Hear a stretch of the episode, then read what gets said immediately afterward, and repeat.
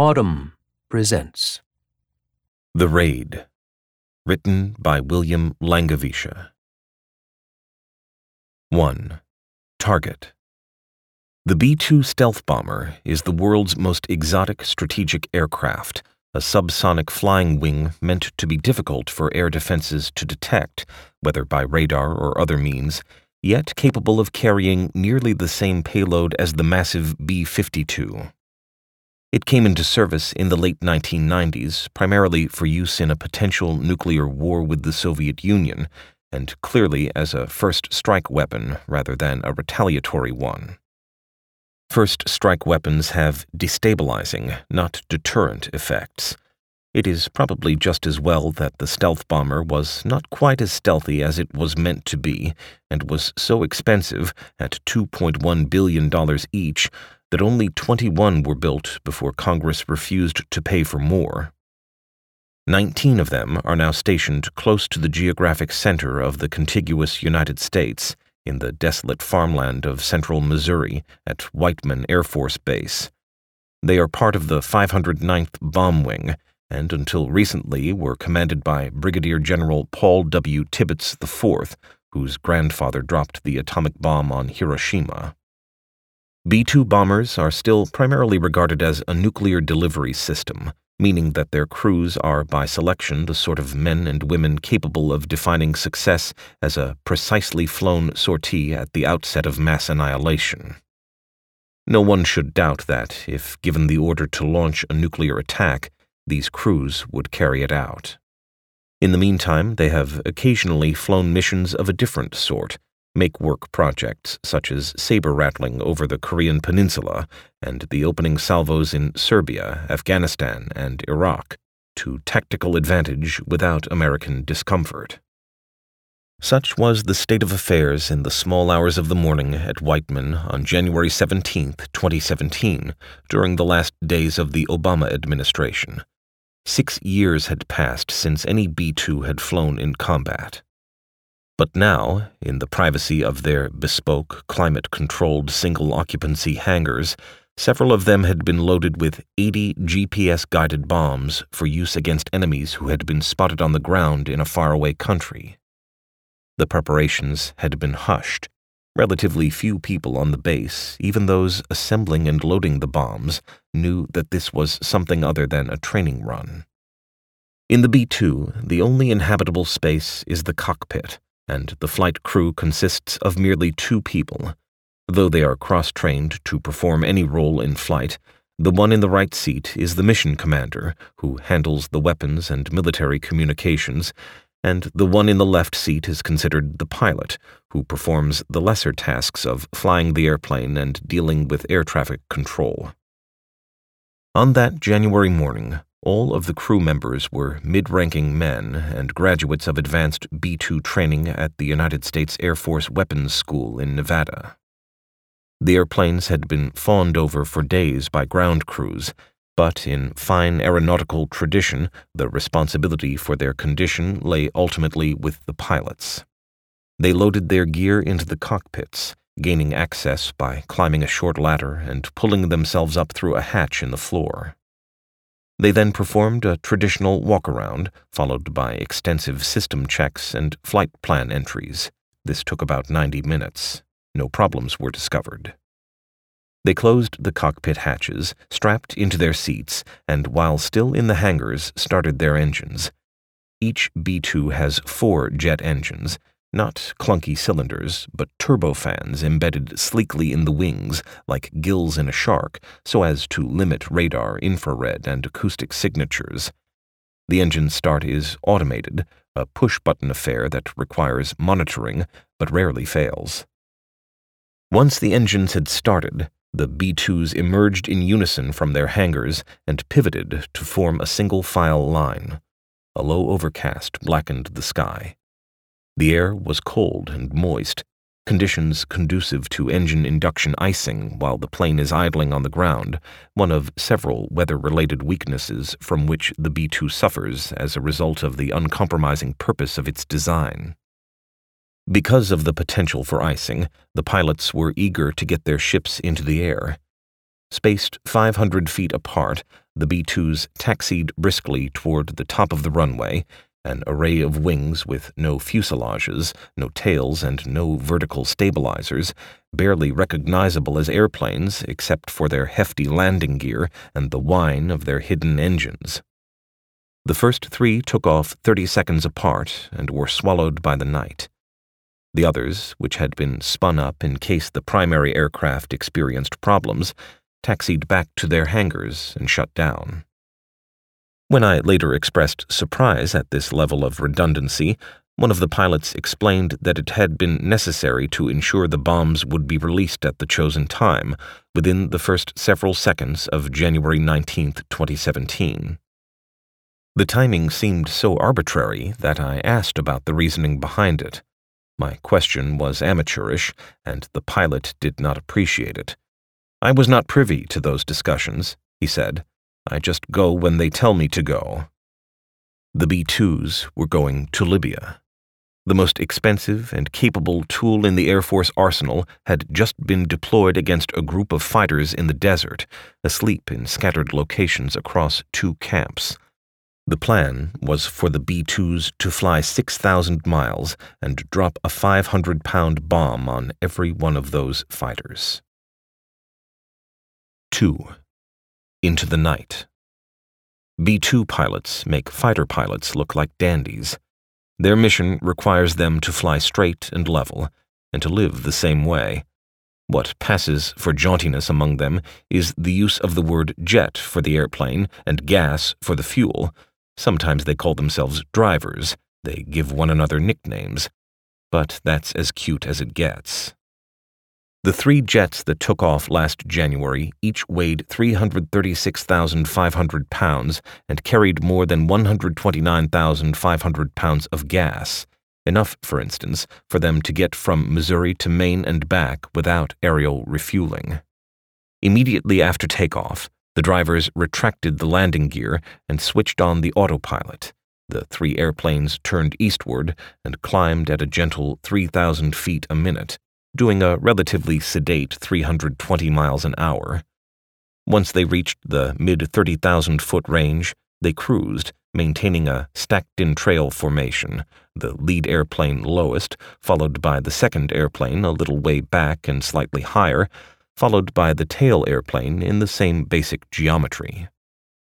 With the seats raised high, visibility from the cockpits was good. The seats were extremely comfortable and part of an elaborate ejection system. Crews are required to wear helmets and masks during phases of flight when ejection might be required, on takeoff, landing, and aerial refueling, and over hostile territory. For now, the pilots removed the gear and put on Bose headsets. The ride was smooth and above the weather, under winter stars and a waning moon. Their course passed south of Chicago, north of New York, and across New England. Traffic was light. The commander of the lead airplane was a slightly built captain in his early 30s with a wife and an infant daughter at home. He probably should have taken the opportunity to unstrap from his seat and stretch out in the back of the cockpit. The space there is occupied by a toilet, a microwave oven, and typically a couple of styrofoam coolers containing food the pilots pack for themselves. It allows just enough room for an average size man to lie down. Managing sleep on long duration flights is a crucial part of the job. Some crews bring a cot for the purpose, and others roll out a camping pad. For this flight, the commander didn't even try. I'll call him Scatter. He was flying his first combat mission. He had been preparing for it for 10 years. I can say this much about him. He grew up in Pittsburgh, graduated from high school in 2003, and went to college in North Dakota to get a degree in aviation. He wanted to be an airline pilot. He had a cousin who had been an Army tank commander in Kosovo. His cousin said, Hey man, you should check out the military. I think you'd be good at it. Scatter joined the ROTC, enjoyed it, and received his Air Force commission upon graduation in 2007. By then, he had several commercial pilot licenses. The Air Force sent him to pilot training in Texas for two years and assigned him to fly B 52s out of Louisiana. He flew B 52s for the next three years, accumulating 900 hours of flight time. In 2013, he transferred to the B 2, which he called a pretty cool airplane, the Varsity Bomber, and one that, unlike the old fashioned, overcrewed B 52, involves its pilots fully in all aspects of the flight. There was a negative to the move as well. Because Whiteman had more than 100 B 2 pilots, and because 100 hours of maintenance were required for every hour of flight, time at the controls was extremely limited, no more than 100 hours a year, and it could be a struggle to meet the minimum combat readiness requirement of two flights a month. So, Scatter, who had just emerged from intensive training at the Air Force Weapons School, considered himself lucky to have met the minimum, and then to have been chosen to command the lead ship that night. He was up past his bedtime, but not inclined to doze off. Over Maine, in the darkness, the planes joined up with four KC 135 tankers, one to fuel each of the three B 2s, and a spare to provide redundancy. The KC 135 is a four engine jet, a derivative of the old Boeing 707. It carries a crew of three or four. These had flown to the intercept from bases as far away as California. Scatter led his flight into a modest descent to altitudes where the heavily laden B 2s would have more thrust available for maneuvering. The formation then split apart as each airplane approached its assigned tanker from behind and below. Aerial refueling is the most challenging piece of flying that B 2 pilots face. It is accomplished entirely by hand, with the autopilot off in all weather conditions, sometimes with both airplanes blacked out.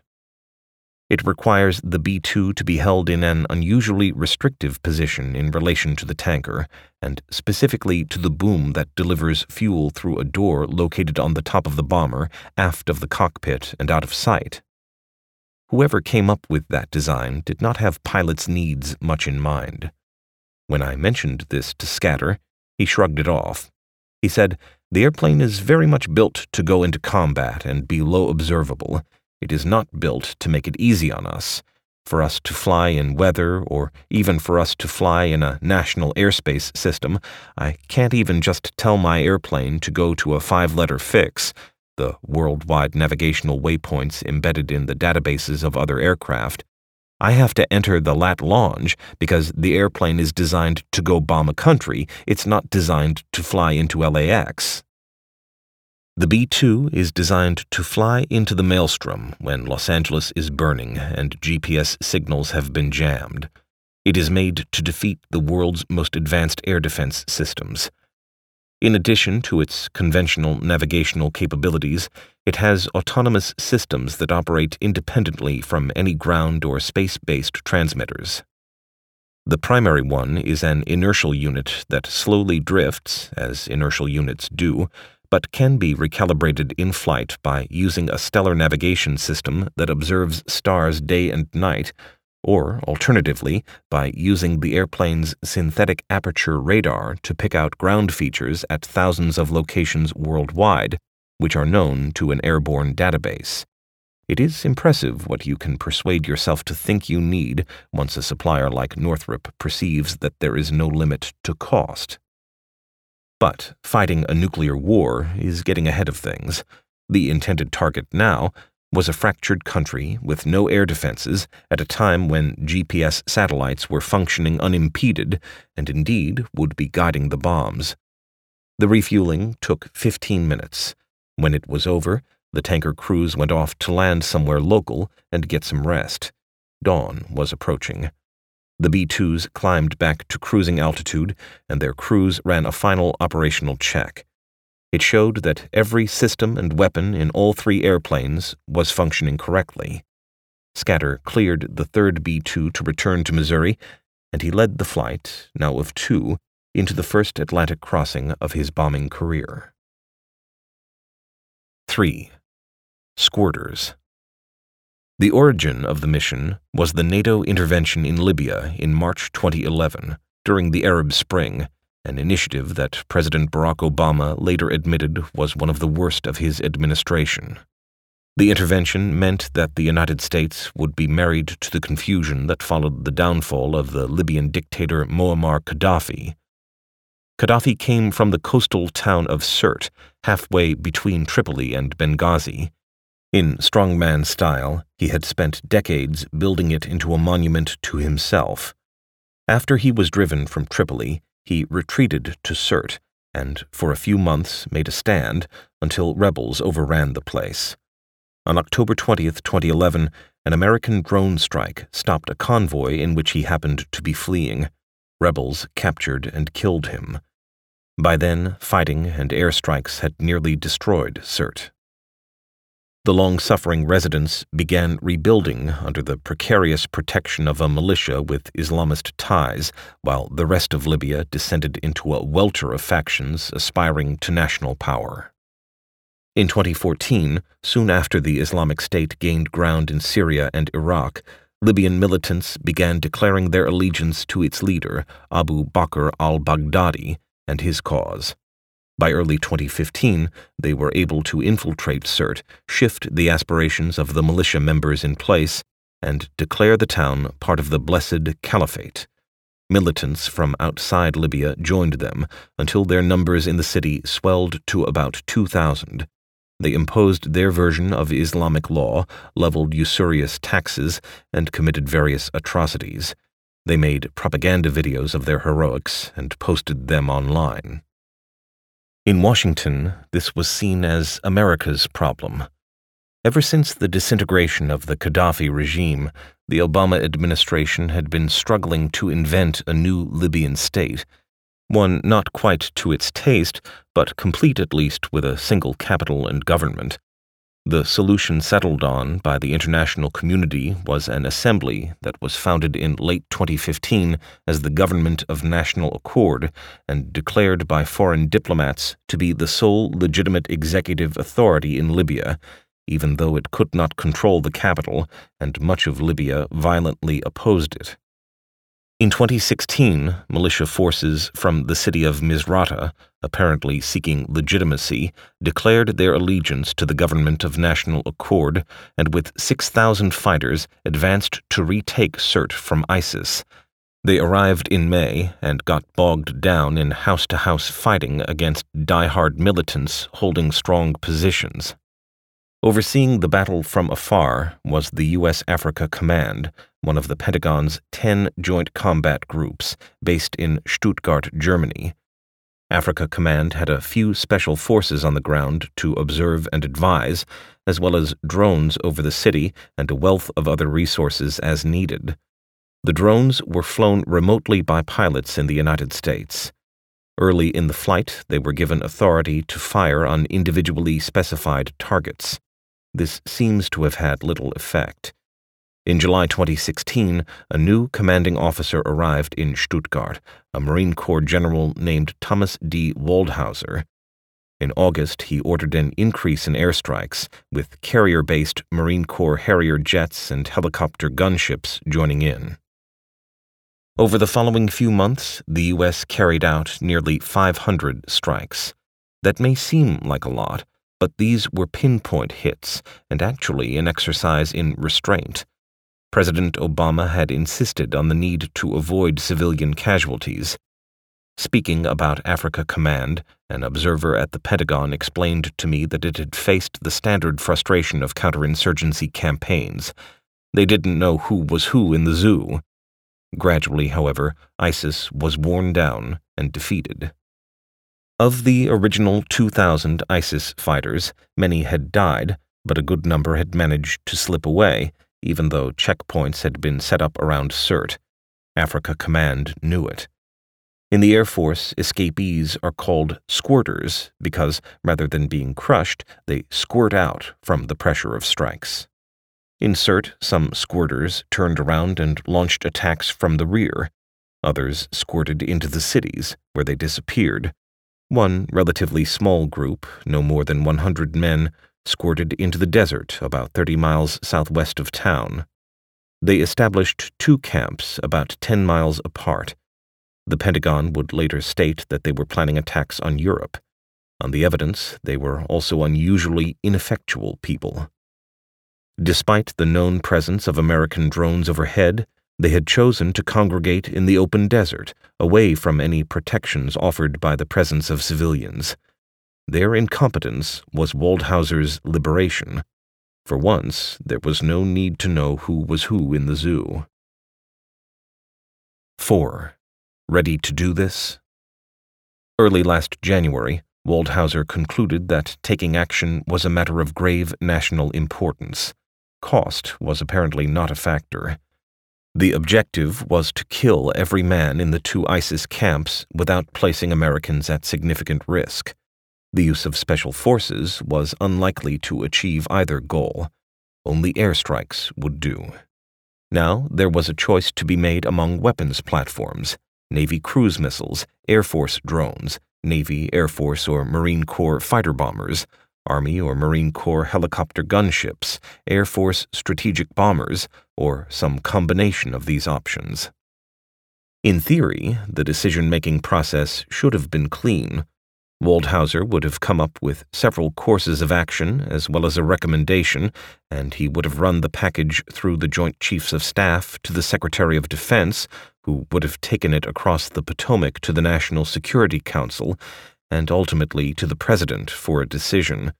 The President could have responded with a simple confirmation of the recommended plan and an order to proceed, leaving the operational details to the military. In this case, after the initial presentation was made, long discussions ensued in the White House. As usual, the weapons had constituencies at the Pentagon. The Navy, in particular, made a case for its cruise missiles at more than $1 million each because they would allow the killing to be done from offshore. The problem was that the targets, though clustered around the two camps, did not dwell in structures that could be hit, and tended to spend their days and nights widely dispersed. A cruise missile strike would likely allow many to escape.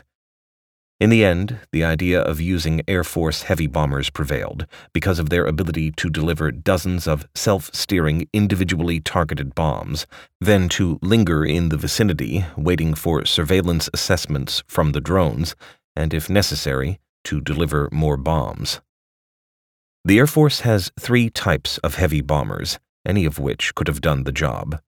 The choice of the B 2 was surprising because it is by far the most expensive airplane to fly and maintain, and Libya post Gaddafi had no air defenses that might require a stealth capability to penetrate. Bombing ignorant gunmen camped out in a desert of a non country is a far cry from launching an attack against a modern military adversary. But the high cost of the mission was perhaps an attraction by bureaucratic, if not military logic. You may lose money if you don't spend it. Or the B 2s might have just needed some work to do. The Air Force says simply that after a formal process of consideration, the B 2 was deemed the appropriate platform. Here's how the process worked Waldhauser wanted the B 2. While his request was being studied at the White House, the Joint Chiefs of Staff formally asked Strategic Command about the availability of the assets. STRATCOM is headquartered at Offutt Air Force Base in Nebraska, where the B 29s that demolished Hiroshima and Nagasaki, the Enola Gay, and the Bockscar were built in 1944. STRATCOM occupies a building named after Curtis LeMay. It passed word of a possible B 2 strike to one of its subordinate units, Air Force Global Strike Command, which is headquartered at Barksdale Air Force Base in Louisiana. Global Strike Command controls all of the Air Force's heavy bombers and intercontinental ballistic missiles. It contacted the 509th Bomb Wing, home to the B 2s at Whiteman. All the way down through the chains of command, the only thing anyone asked was are your guys available and ready to do this? Stupid question.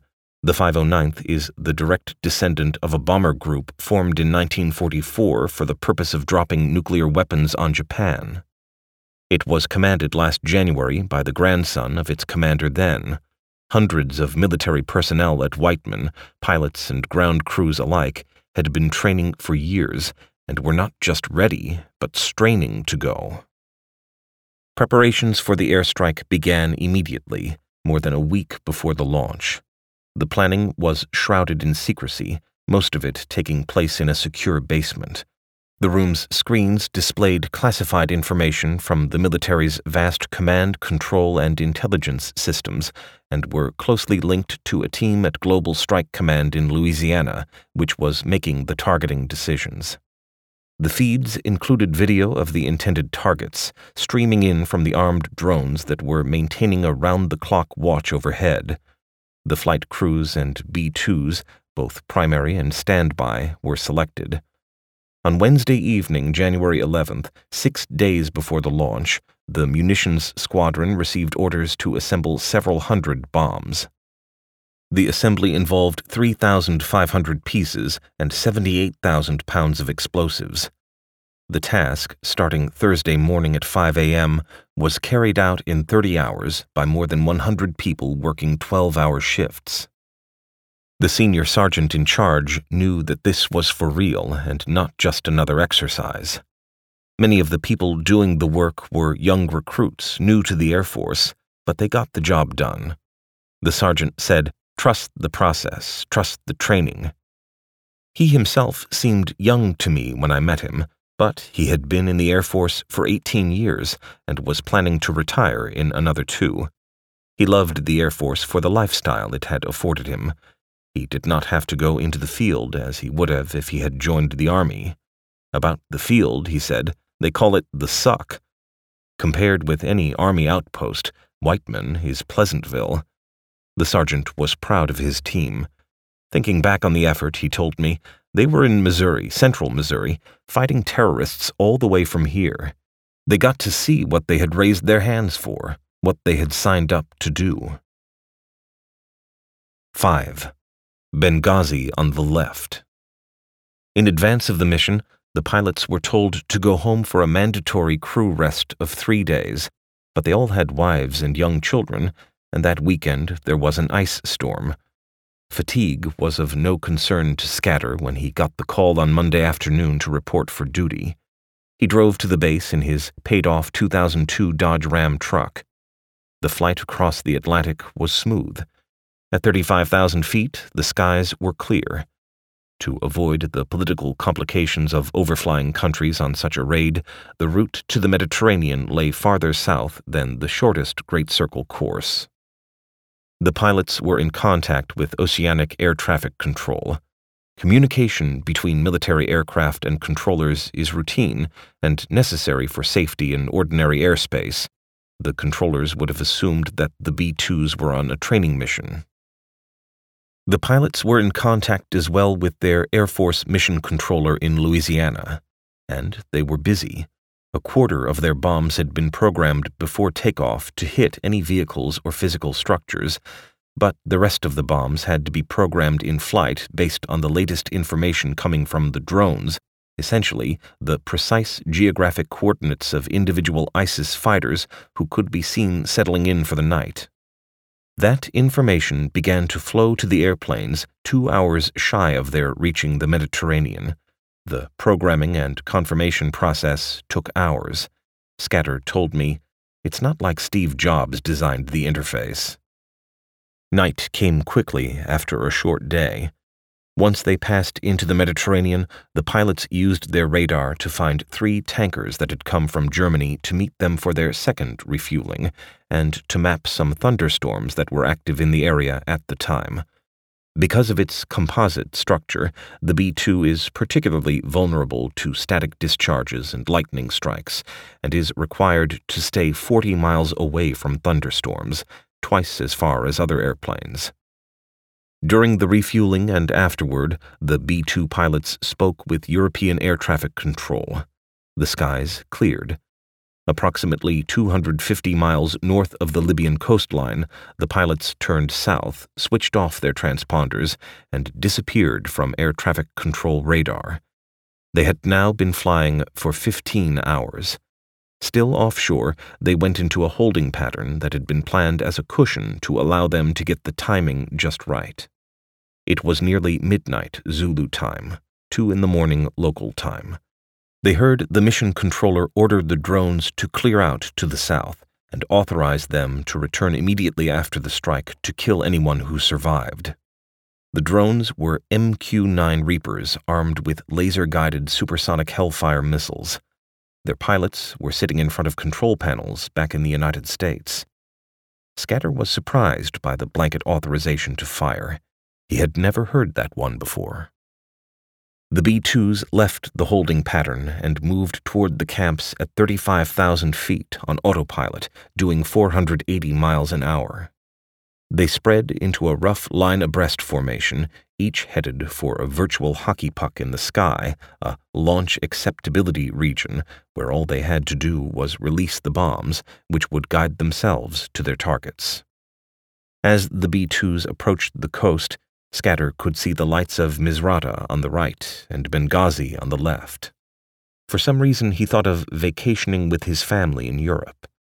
He told me that the view of Libya seemed surreal. The pilots crossed the coastline, entered their launch acceptability regions about 10 miles from their targets, opened their bomb bay doors exactly on schedule, and released their weapons as planned.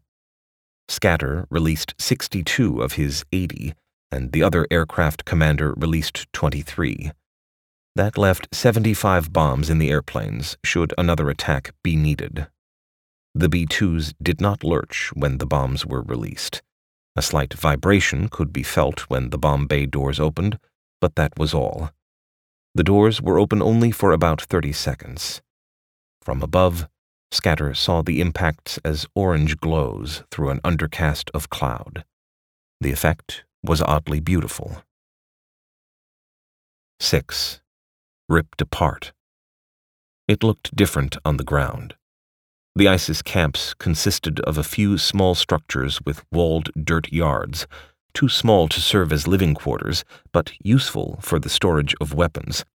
They stood along a rarely traveled track in terrain that, for all its desolation, allowed for a scattering of bushes and scrubby trees. For several weeks, the Air Force drones had watched the scene from above, establishing detailed profiles known as patterns of life, which mapped out daily activities, meal times, and the outdoor locations to which individuals dispersed in the darkness to sleep, typically by certain bushes or trees. The images in daylight were high resolution and in full color. The images at night were of the ghostly night vision kind. There were no women or children. The combatants spent their days talking and sometimes handling small arms, or perhaps explosives. They had some Japanese pickup trucks, which they tried to hide under camouflaged tarpaulins. It was a chilly night on the ground, with temperatures in the 40s.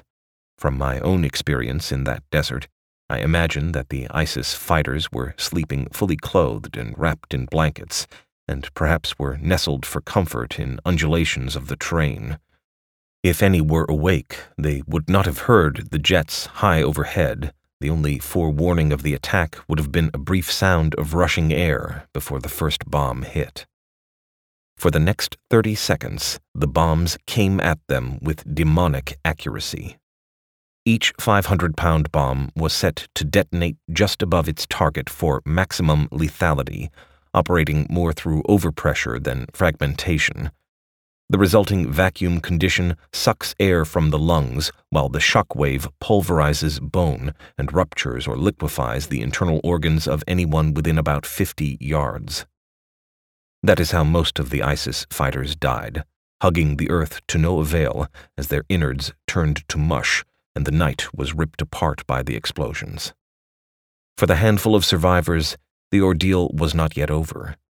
The dust had hardly settled when the Reaper drones moved back in, looking for squirters. Figures could be seen in real time running frantically. With their Hellfire missiles, the Reapers began picking off anyone spotted trying to get away. Killing with Hellfires is very different from killing with GPS guided bombs. It requires the Reaper crews to get personal, laying a laser device on magnified images of each individual victim and then watching the missile as it strikes. A Hellfire missile has a blast radius of 50 feet and a wounding radius of up to 300 feet. It could kill hundreds of people as easily as it could kill one. Once the Hellfires had mopped up, the only sound in the desert was the hum of the Reaper's engines. 7. Crickets. After releasing their bombs, the B 2s banked gently to the left and retreated to a holding position safely offshore. The ride was smooth, pressurized, and comfortable. Plans called for the bombers to stay quietly on station for another six hours in case their services were needed again. Scatter explained it this way You've got a desert with people camped out in the middle of nowhere. You drop a bomb on them, it's like kicking an anthill. They may run, they may need a reattack. Scatter listened on the mission control frequency over the next hour until the Reaper crews finished up. It was obvious, even without a formal battle damage assessment, that the toll on the ground was heavy. Eventually, the mission controller asked for any signs of life, and the Reaper crews answered in the negative. Scatter said, Then it was just like crickets on the radio. Not long after, the B 2s got the clearance to return to Missouri. They refueled over the Mediterranean south of France. Then they went over the Strait of Gibraltar and out across the Atlantic. The return trip seemed slow, as return trips do. Scatter spent much of the time writing a formal mission report. He left his seat, stretched out on the floor in the back of the cockpit, and took a two hour nap. His pilot did the same. In the other B 2, the aircraft commander took an officially issued go pill to stay alert. He got out of his seat, stripped down to nothing, sponged himself with camping towelettes, washed his face, brushed his teeth, put on a fresh flight suit, and made sure that his hair looked good. He told me a lot of guys do the same thing, and it refreshes them. I took it as further evidence that the Air Force is not the Army. They refueled again over Maine, with the same crews who had refueled them on the way out. When they got back to Missouri, the weather was low, and they had to shoot an approach to 200 feet off the ground before they could make out the runway at Whiteman. They had been 33 hours in the air. As the second B 2 came in, the control tower canceled its landing clearance because of a coyote on the runway. The pilot was too tired to be bothered. He called back, Negative, I'm landing this jet and the coyote obliged by getting out of the way. When they taxied to the ramp and shut down their engines, they were surprised to find a film crew waiting, along with half the colonels on the base. A meal of steak and eggs and beer had been laid out for them. Scatter got home that afternoon. He had been up since forever, but he'd have to stay awake a little while longer. His wife put the baby in his arms. She had an errand to run. If you enjoyed this production, find the best long form articles read aloud in the Audm app, available now for iPhone.